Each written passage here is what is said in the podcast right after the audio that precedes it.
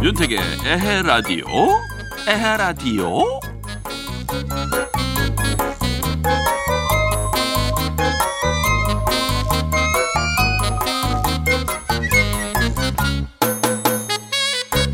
벌써 4월이 훌쩍 갔습니다.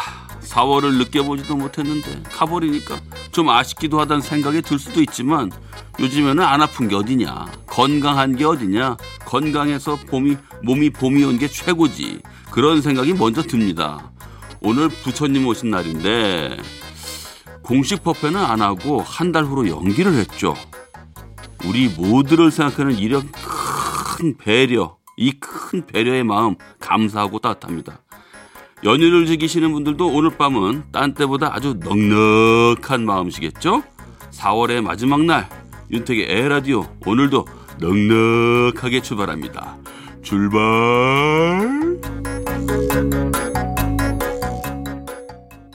4월 30일 목요일 첫 곡 최정안의 테스 들었습니다. 네, 4월의 마지막 날 밤, 네, 김명심님의 문자로 시작해 볼게요. 오늘도 출근해서 조리실서 열일했더니 너무 더워서 옷이 젖었다 말랐어요. 벌써 일이 더우니 에휴. 올여름은 어찌 지내야 할지 벌써 걱정이네요. 네. 고생하셨습니다. 오늘 휴일인데도 불구하고 나오셔가지고 조리실이니까 아무래도 많이 덥죠. 예, 지금 환기를 좀 잘한다 해도 오늘 날씨가 워낙 더웠어가지고 근데 옷이 젖었다 말랐다 하면 감기 조심하셔야 돼요. 그 몸의 온도가 이렇게 급변하면은요 감기 잘 걸립니다. 절대 감기 걸리지 마시고 조심해서 앞으로도 덥지 않게 좀 잘 생각해서 환경을 좀 만들어내셔야겠네요. 네, 고맙습니다. 자, 잠시 후에는요, 국내부터 해외까지 어떤 일이 있었는지 살펴보는 시간, 그런 일이 있었쇼. 이런 일도 있었쇼. 요미요미 귀요미 이혜원 리포터와 함께 합니다. 에헤라디오에서 드리는 선물 소개할게요. 수입식품 전문에서 미성 패밀리에서 쿠키 세트를 드립니다. 윤택의 에헤라디오 1, 2부는요, 주식회사 유비케어, 조화제야, KGMC 개발, 안 터지는 맥스부탄, 청락 국제도시역 푸르지오시티, 친환경 농산물 자조금, 구리 갈매 데니시스케어, 금호타이어, GS건설, 아우디 코리아, 주식회사 OST 파트너스, GS건설, 비플 제로페이와 함께해요.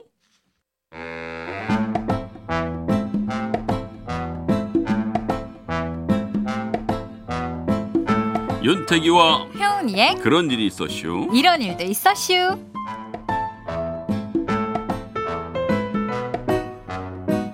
네, 요미요미 귀요미. 요이 말 먼저 하겠습니다.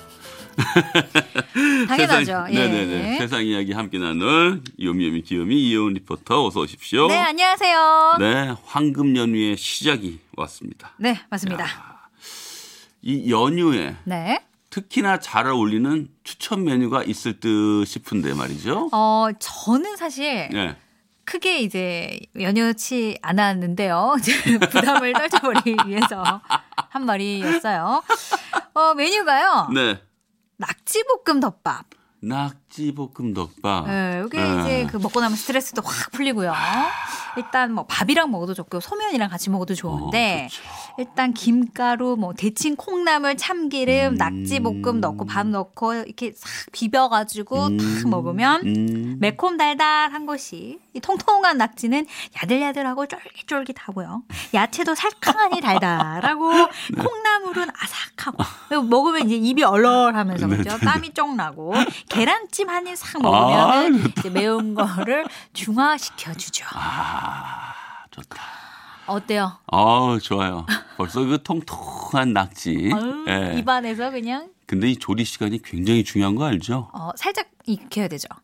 그럼요. 질겨지니까. 채소들을 먼저 불에 볶고, 네네. 예, 그런 다음에 음? 이 낙지가 들어가야 되는데 그럼요. 기본이죠. 예, 이게 너무 데쳐지면 네. 수분이 싹 빠져나가면서 네. 뭐야 이거 어디 갔어? 이런 이런 상황이 와요. 금방 센 불에 확 이렇게 해야 되죠? 네. 어, 맞습니다. 그렇죠. 지금 저희가 얘기하고 있는데 4936번 님이 두 분 방송 들을 때마다 영화 미녀와 야수가 생각나는 건 저뿐인가요? 크크. 네, 저도 그렇게 예, 살짝 생각이. 저뿐만이 아니라 월요일, 화요일, 수요일 함께하는 그 우리 배아량 리포터와 이영은 아나운서. 아니, 여러분들의 목소리가 너무 네. 그 뭐랄까 통통 튀는 아주 그냥 뭐라 그럴까요? 예, 막 바늘같이 얇게 막 탁 전달해주고 저는 목소리가 많이 굵으니까 예, 아, 사진은. 아니라는 거예요. 사진 네. 찍어도 예, 음. 아시잖아요. 예. 미녀 점수 몇 점 주시겠어요? 자, 1점에서 그래서 10점에서. 자, 슈슈로 빨리 넘어가 보겠습니다. 아, 알겠어요. 쉬쉬 가보시죠. 국내부터 해외까지 이런저런 소식과 각종 생활 정보들을 함께 알아보는 시간. 네. 오늘은 살인 진드기와 관련된 정보로 시작하겠습니다. 아우, 살인 진드기, 정말. 네. 이게 지난주 네. 강원도 원주에서 올해 처음으로 어. 참 진드기에 물린 환자가 발생하면서 어이구야. 봄철 야외 활동에 주의가 필요하다는 지적이 나오고 있는데요. 네. 특히나 코로나19로 인해 야외 활동을 하는 분들이 많아지면서 더욱 주의가 요구되고 있다고 합니다. 아, 이 살인 진드기 진짜 저도 조심 많이 하고 있거든요. 아, 그러셔야겠어요. 네. 정말. 이게 중증 열성 혈소판 감소 증후군 바이러스를 지닌 진드기에 물리면 네. 38도 이상의 고열, 어. 오심, 구토, 설사 등의 증상이 나타나는데요. 어이구, 어이구. 국내에선 2013년 첫 환자가 발생해 지난해까지 총 1,089명의 환자가 발생했고 이 중 215명이 목숨을 잃어 사망률이 약 20%에 이르는 아주 위험한 질환입니다. 아, 진짜. 아, 아, 물론 제가 이게 위험하죠. 위험하다는 건 알고 있었, 있었습니다만은 네네. 이렇게까지 사망률이 높다라는 건 상치도 못했네요. 모르셨죠? 네. 이 감염 예방을 위해선 네. 진드기에 물리지 않는 것이 가장 중요한데요. 그렇죠. 진드기 활동이 왕성해지는 4월에서 10월 사이에는 야외 활동 시 긴 소매, 긴 음. 바지, 장갑 등을 착용해 피부 노출을 최소화하고요. 풀밭 위에 바로 눕거나 음흠. 옷을 벗어두지 않도록 주의해야 하고요. 네. 돗자리 사용 후에는 반드시 세척해 햇볕에 말리고 음흠. 정해진 등산로 외의 산길을 피하며 귀가 후에는 집안에 들어오기 전에 옷을 탁탁 털고 즉시 세탁을 하는 것이 좋다고 합니다. 또 반려동물과 외출 후에는 반려동물도 반드시 목욕을 시켜야 합니다. 아, 참 주의할 점이 많네요. 네. 또 야외 활동 중 접촉한 진드기는 네. 피부에 단단히 고정돼 장시간 피를 빨기 때문에 네. 억지로 떼어내거나 긁는 경우 일부가 피부에 남는 등 완벽하게 제거되지 않을 수 있다고 합니다. 따라서 진드기가 피부에 붙어 있다면 핀셋을 이용해 제거한 뒤 소독을 해야 된다고 합니다. 아, 특히요. 제가 이렇게 촬영을 다녀보면은 네. 산 속에 이제 개들이 많잖아요. 어. 야생동물 때문에. 네네. 근데 진드기가 어머나. 딱 붙어 있는 게 있어요. 어머, 그러면 걔한테. 예. 어머 어머. 근데 이제 머리 쪽이나 이런 입 주변이나 이런 데 있거든요. 네네. 그러면 피를 얼마나 빨아먹었는지 어머나. 아주 그냥 뒤룩뒤룩 살이 쪄 있어요. 근데 어머나, 그걸 세상에. 떼내면서 터지면 어우 정말 징그럽긴 말을 할 수 없습니다. 어머 세상에 아 웬일이야. 진짜 심하게 조심해야 돼요. 아, 그렇구나. 알겠습니다. 어우야. 전문의는 네. 중증 혈, 열 중증 열성 혈소판 감소 증후군은 네. 코로나19와 마찬가지로 지금까지 개발된 백신이나 치료제가 없기 때문에 음흠. 매개체인 진드기와의 접촉을 최소화하는 것이 중요하다면서 네. 야외 활동 후 증상이 발생하면 즉시 의료기관에 방문해 조기 진단과 집중 치료를 통한 치료를 시행하는 것이 필요하다고 강조했다고 하니까요. 네. 모두 모두 좀 조심해야 될 것 같습니다. 저 사실 옛날에 그 종류가 좀 다른 진드기에 제가 어, 물렸 물린 적이 있거든요. 어머나, 어머나. 근데 그거를 저도 모르게 그걸 손으로 떼냈어요. 근데 정말 피부에 다리가 있잖아요. 어머나 어머나 다리가 이렇게 박혀 있더라고 어머, 요 어머, 자세히 어머. 보니까. 어머 어머 세상에. 그래서 그걸 다 긁어냈는데 그러니까 살인 진드기는 아니었던 거예요. 어. 저도. 근데 우리 팀들이나 이런 경우들이 자주 있어요. 아 그렇구나. 네. 긴 소매를 진짜 꼭 입어야겠어요. 그래서 긴 소매를 입어야 되고 아. 이름 모를 피부염이나 이런 것들이 생기기도 하고 그래요. 어머머머. 그러니까 야외 활동할 때요, 여러분들 네네. 그냥 공기 좋다고 그냥 막 다니시면 안 됩니다. 아 네. 조심 조심. 진짜로요. 알겠습니다. 웬만하면 얇은 장갑도 끼면 좋아요. 아 그렇구나. 예 알겠습니다. 네. 네 다음 소식은 네. 복권과 관련된 소식을 들려드리겠습니다. 네. 호주에서 음흠. 1등 복권 당첨자가 나타나지 않아 주인을 찾고 있다는 소식입니다. 어머나. 지난해 6월 1일 추첨한 제86 861회차에서 네. 1등, 2등 모두가 아직 당첨금을 수령하지 않았는데요. 861회차 1등 미수령 금액은 무려 48억 7,210만 8,844원이라고 합니다. 띠울룰루. 1등 당첨 번호는 11, 17, 19, 21, 22, 25이며 예. 복권을 구입한 장소는 충북 청주시 서원구에 위치한 복권 판매점이라고 하네요. 아 이렇게 정보가 나왔다는 얘기는 지금 그죠? 그죠? 예, 정확하게 지금 정보가 나왔는데도 누군가 사갔다는 얘기인데 그죠? 그럴 수도 안 팔린 있고 뭐. 번호가 아니라. 그죠 선물을 받았을 수도 있고 이 복권 당첨금의 아, 그러네. 소멸 시효는 네. 지급 개시일로부터 1년이 되는 시점으로 네. 아직 수령금을 찾아가지 않은 861회차 복권 당첨금의 지급 만료 기한은 올해 6월 2일까지인데요. 한 달 정도 남은 셈입니다, 지금. 어. 이 지급 기한이 만료된 당첨금은 복권 및 복권 기금법에 따라 전액 복권 기금으로 귀속돼 문화재 보호 사업, 저소득층을 위한 주거 안정 지원 사업, 장애인, 유공자, 청소년을 위한 복지 사업 등 다양한 공익 사업에 쓰이게 되는데 종종 찾아가지 않는 분들이 나온다고 합니다. 아 그렇군요. 네네.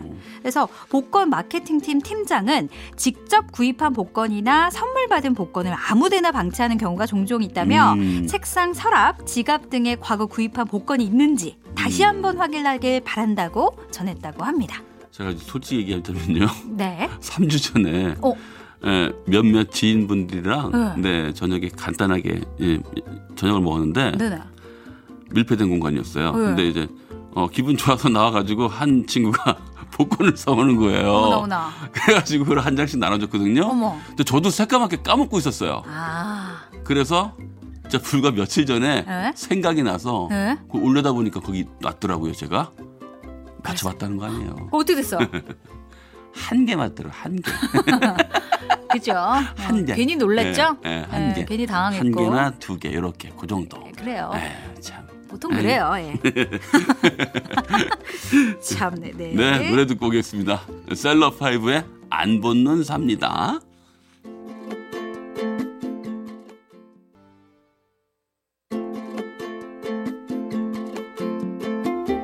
윤태기와 효은이의 그런 일이 있었슈. 이런 일도 있었슈. 자, 다음 소식 전해주시죠. 이번에는 네. 해외 소식 들려드리겠습니다. 네, 네. 먼저 미국 소식인데요. 미코. 코로나19로 인해 재택근무를 하던 미국의 방송 기자가 독특한 모습으로 카메라 앞에 섰다가 큰 웃음을 줬다고 합니다. 지금 뭡니까? 입숨부터 나오네. 어, 미국 ABC 방송의 기자 윌 리브는 예. 뉴스에서 드론으로 처방약을 환자에게 가져다주는 약국 사례를 보도하며 오. 생방송 화면에 등장했다고 해요. 오호. 코로나 사태로 대다수 미 방송 사가 재택근무 중이어서 그 역시 집에서 카메라를 설치하고 그 앞에 앉아서 방송을 한 거죠. 그랬는데요? 그는 파란색 와이셔츠에 단추까지 채운 재킷을 입은 단정한 차림이었는데요. 네. 방송 도중 이상한 점이 발견됐다고 합니다. 이상하다. 바로 방송 화면 하단에 바지를 차려입지 않은 기자의 맨다리가 그대로 노출돼 버린 거죠. 아이고 어머나. 그는 화면에 하의는 잡히지 않을 거라는 생각에 상의만 챙겨 입고 바지는 입지 않았다고 합니다. 그래서 이 한 시청자가 방송 화면을 찍어 누가 바지 좀 입혀줘요라는 문구와 함께 SNS에 올렸고 금세 화제가 됐다고 합니다. 그래요. 네. 더 재밌는 건 이 기자는 영화 슈퍼맨의 주인공으로 유명한 고 크리스토퍼 리브의 아들이었는데요. 어머나. 이에 LA 타임스는 슈퍼맨의 아들도 우리와 똑같다. 집에서 음. 일할 때 늘 바지를 입는 건 아니라는 것이라고 보도하며 한 번 더 웃음을 줬다고 합니다. 옛날에 네. 네. 이경규 씨의 몰래 카메라 중에 네네. 홍학표 간장이 있었어요 옛날에. 오. 근데 그 CF를 찍는 장면인데 네. 그때 홍학표 씨가 밑에 바지를 안 입고 어머. 반바지 입고 위에만 정장 차림으로 찍었던 기억이 아, 나요. 일부러 컨셉으로. 아, 예. 그래서 몰래 카메라니까. 아. 그래요. 이제 네. 저는 잘 모르는 일이라 네. 예, 나이가 어려서 예. 아, 예. 네, 다음 소식이요. 네, 이번에는 네. 중국 소식 들려드릴게요. 네. 중국 우한시의 한 청년 배달원이 최근 케이크 배달 요청을 받고 빵집에 들렀다가 깜짝 놀랐다고 합니다. 깜짝? 네, 바로 물건을 받아야 할 사람이 본인이라는 것을 알고 깜짝 놀랐다고 어머머머, 하는데요. 어머머. 배달원은 그럴 리가 없다며 주문 내역을 재확인하기 위해 구매자에게 전화를 걸었더니 평소 배달원의 성실함을 지켜본 어느 근로자가 경력차 생일 케이크를 주문한 것이었다고 합니다. 감동이네요. 그렇죠. 자신의 생일에 배달 일을 하던 청년은 깜짝 생일 케이크를 받자 건물 바깥 계단에 앉아 케이크 위에 촛불을 가만히 쳐다보다가 불을 껐고 케이크 한 숟갈을 떠 입에 넣더니 감정이 북받친 듯 옷소매로 눈가를 훔쳤다고 해요. 어. 이 모습이 담긴 약 50초 분량의 영상 한 편은 누리꾼들 사이에서 퍼져나가며 많은 이들의 가슴을 뭉클하게 했다고 합니다. 아, 진짜 뭉클하네요. 그죠. 네. 현지 언론은 코로나19 사태 속에서도 의료진에게 음식을 가져다 주고 사람들에게 약을 배달해 주는 이들이 많았다며 그렇죠. 사태가 조금 진정되면서 배달원 등에게 그동안의 노력에 대한 보상이 주어지는 것 같다고 보도했다고 합니다. 네, 우리에게 기쁨을 주는 거는 큰 보상이 아닙니다. 그죠? 네. 이렇게 작고 헌신적이고 음. 뭐라 그럴까요? 감동을 전해 주는 것만 있으면 되지 않겠습니까? 네, 정말 감동적이에요. 아, 네. 자, 오늘도 다양한 소식 고맙습니다. 네, 감사합니다. 자, 광고 듣고요. 이승환의 너에게만 반응해 듣겠습니다. 청취자 여러분들의 첫사랑 이야기를 들어보는 시간. 자, 오늘은 어디서 어떤 사연이 도착했을까요? 네, 오늘은 부산광역시 남구에서 김경곤 씨가 보내주신 사연입니다.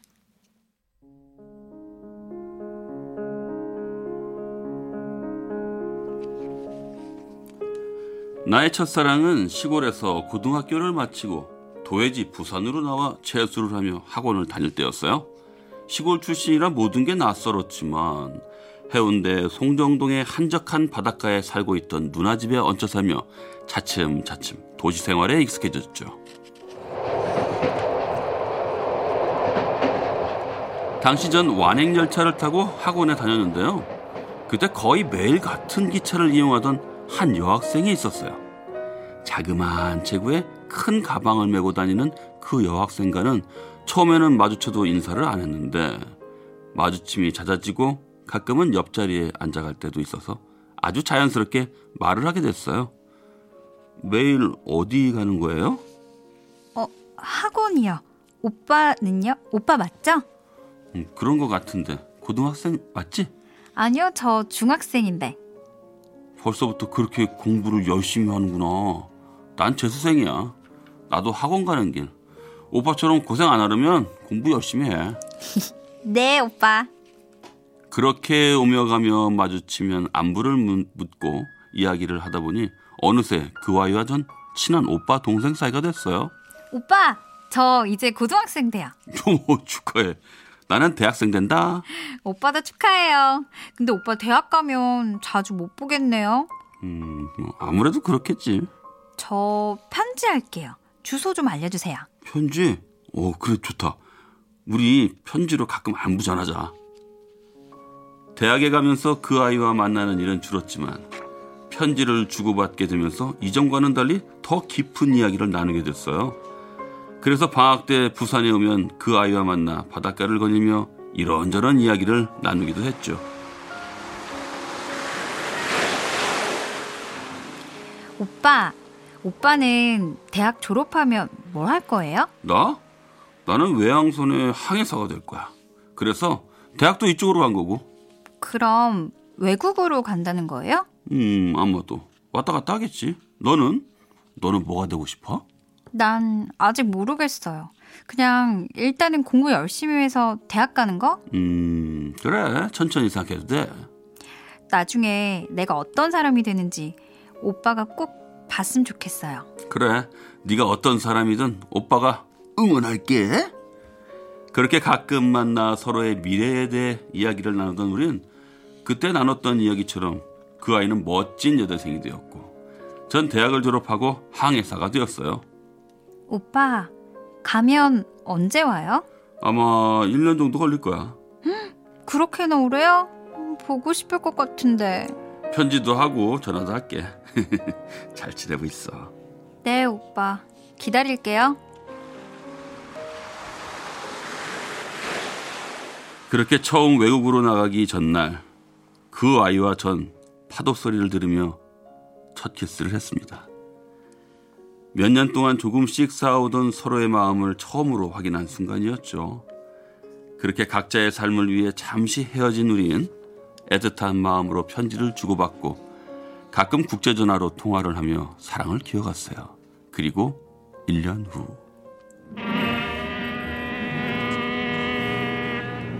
오빠! 오빠, 여기! 날 반기며 손을 흔드는 그녀는 어느새 어엿한 대학생 숙녀가 되어 있었고 우린 서로를 꼭 안아 껴안으며 떨리는 재회를 하기도 했답니다. 하지만 그 후에도 전 또 1년 단위로 외국에 나가야 했고 그녀는 실망한 기색을 감추지 않았어요. 또 1년을 못 보는 거네. 미안해. 아, 내 일이 뭐 이렇다 보니 편지할게. 음, 오빠 잘 가. 몸 조심하고.